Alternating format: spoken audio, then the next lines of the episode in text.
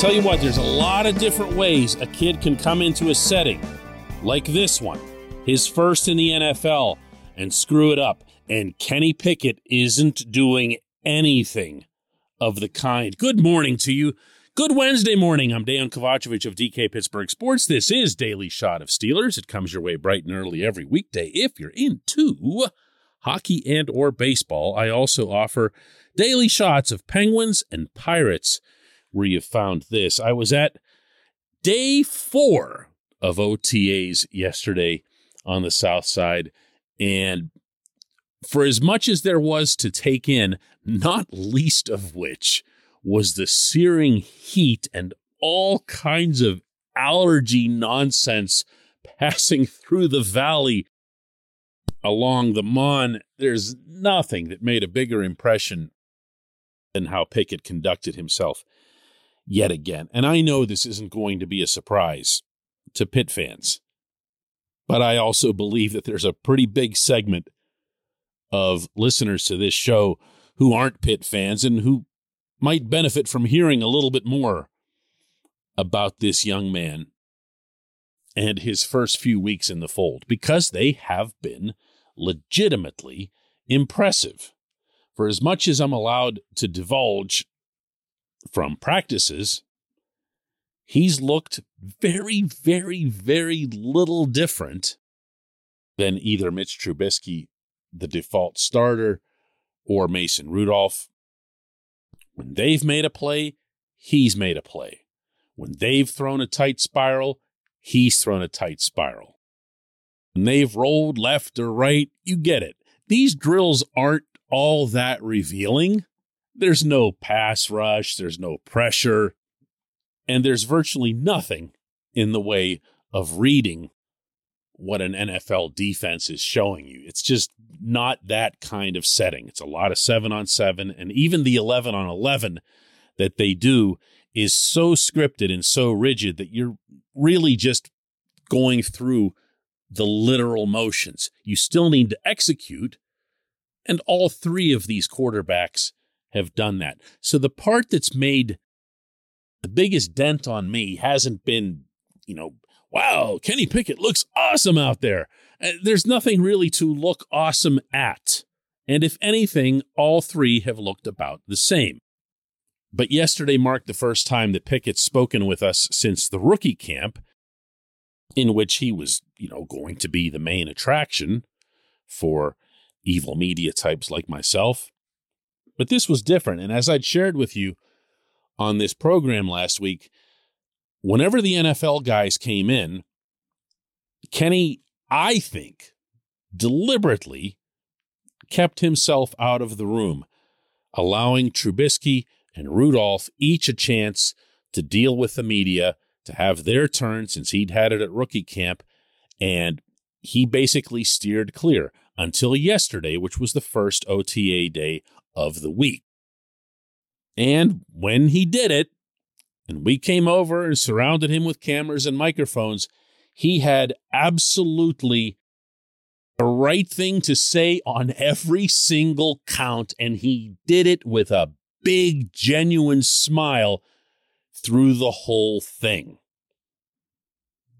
This portion of Daily Shot of Steelers is brought to you by Point Park University. Choose from nearly 100 career focused programs leading to bachelor's, master's, and doctoral degrees.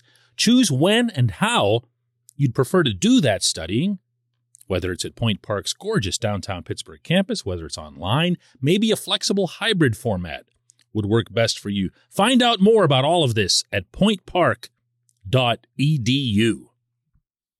I'll give you a sampling of the session with Pickett. This was when he was asked about potential tips that he might be getting from Trubisky and or Rudolph.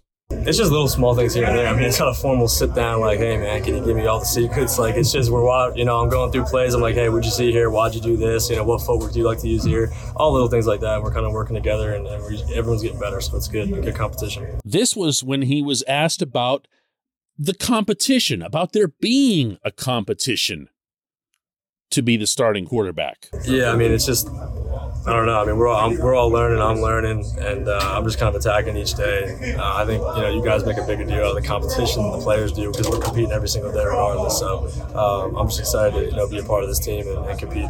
And this was when he was asked about being the third stringer, which right now he is very clearly in the hierarchy when you're seeing the drills. It's Trubisky and Rudolph taking first team snaps, and then Pickett comes in with the second team. Here's what he had to say on that. Yeah, I mean, I didn't think I was going to walk in and be the one, right? I mean, so it's it's kind of what I was expecting, and, and come in here and just uh, just earn everything I get. I mean, it's just kind of how it goes in life in the game. So I'm, I'm excited to be here. See, that's great. That's the best line out of all of them. Did did I think I was just going to walk in here and be the guy? I mean, no. Of course he didn't, and of course he shouldn't have. The only place that happens in the NFL is a place that has absolutely no NFL quarterbacks and takes somebody at like one or two overall. Meaning, you know, if you're Trevor Lawrence heading into Jacksonville, you're that guy. If you're Joe Burrow heading into Cincinnati, you're that guy. And you are known as such and you are anointed as such from the moment you hug the commissioner. There's no doubt who is number one. Here in this environment, Pickett's going to have to earn it. And the fact that he's embracing it and the fact that he's doing so with the smile that I'd mentioned and the intonations that you just heard from him is really, really encouraging. Not a surprise, given what we know about him already, but encouraging.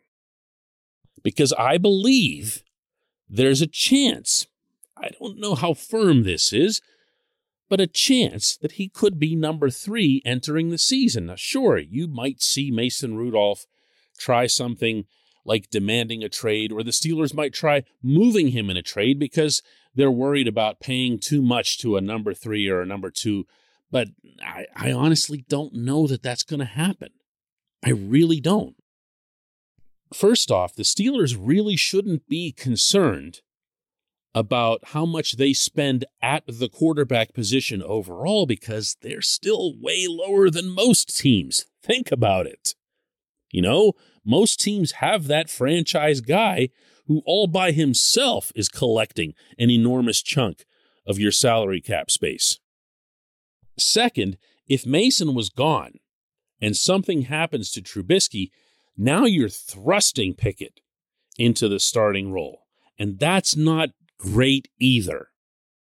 It might make a certain number of fans happy because they'd get to see their guy, but they'd be left with a bare cupboard. And that's no way to enter a 17 game NFL season. It just isn't. Pickett's a really smart kid. There's no way he hasn't figured all of this out for himself. And he's still, he's still doing what those of us who've known him have come to expect. And that, in and of itself, is impressive to me. When we come back, just one question.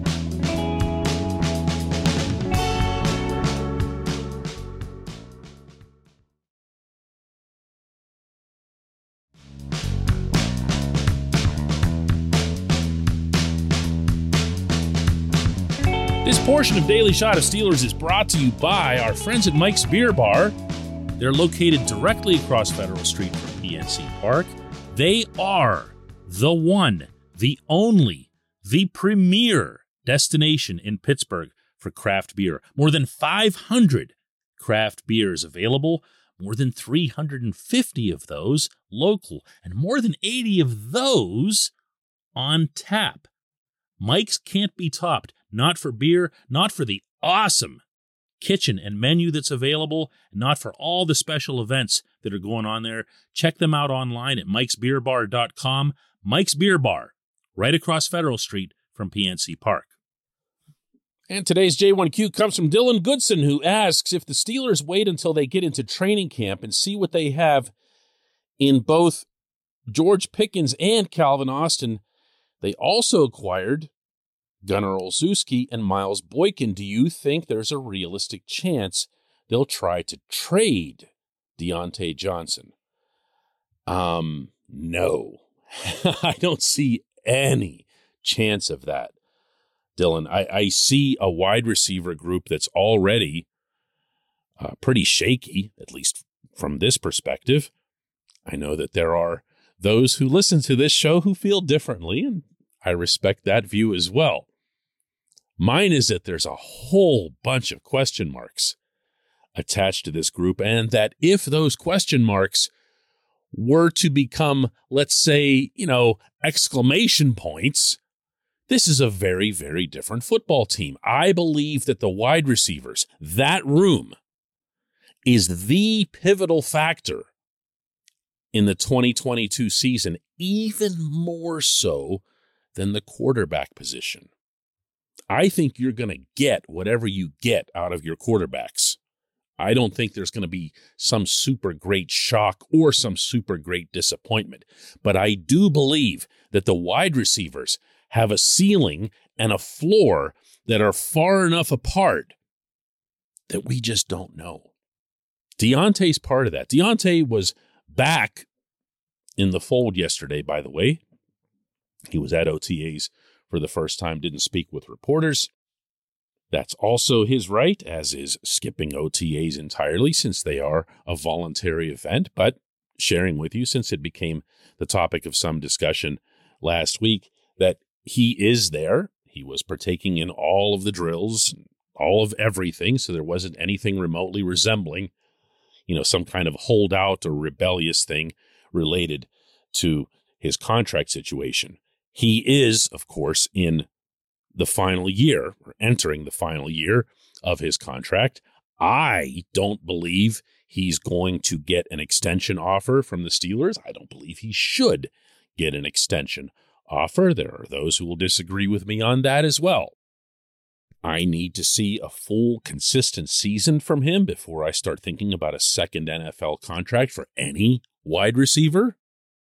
But there's a huge gap between taking that stance and saying, let's trade him.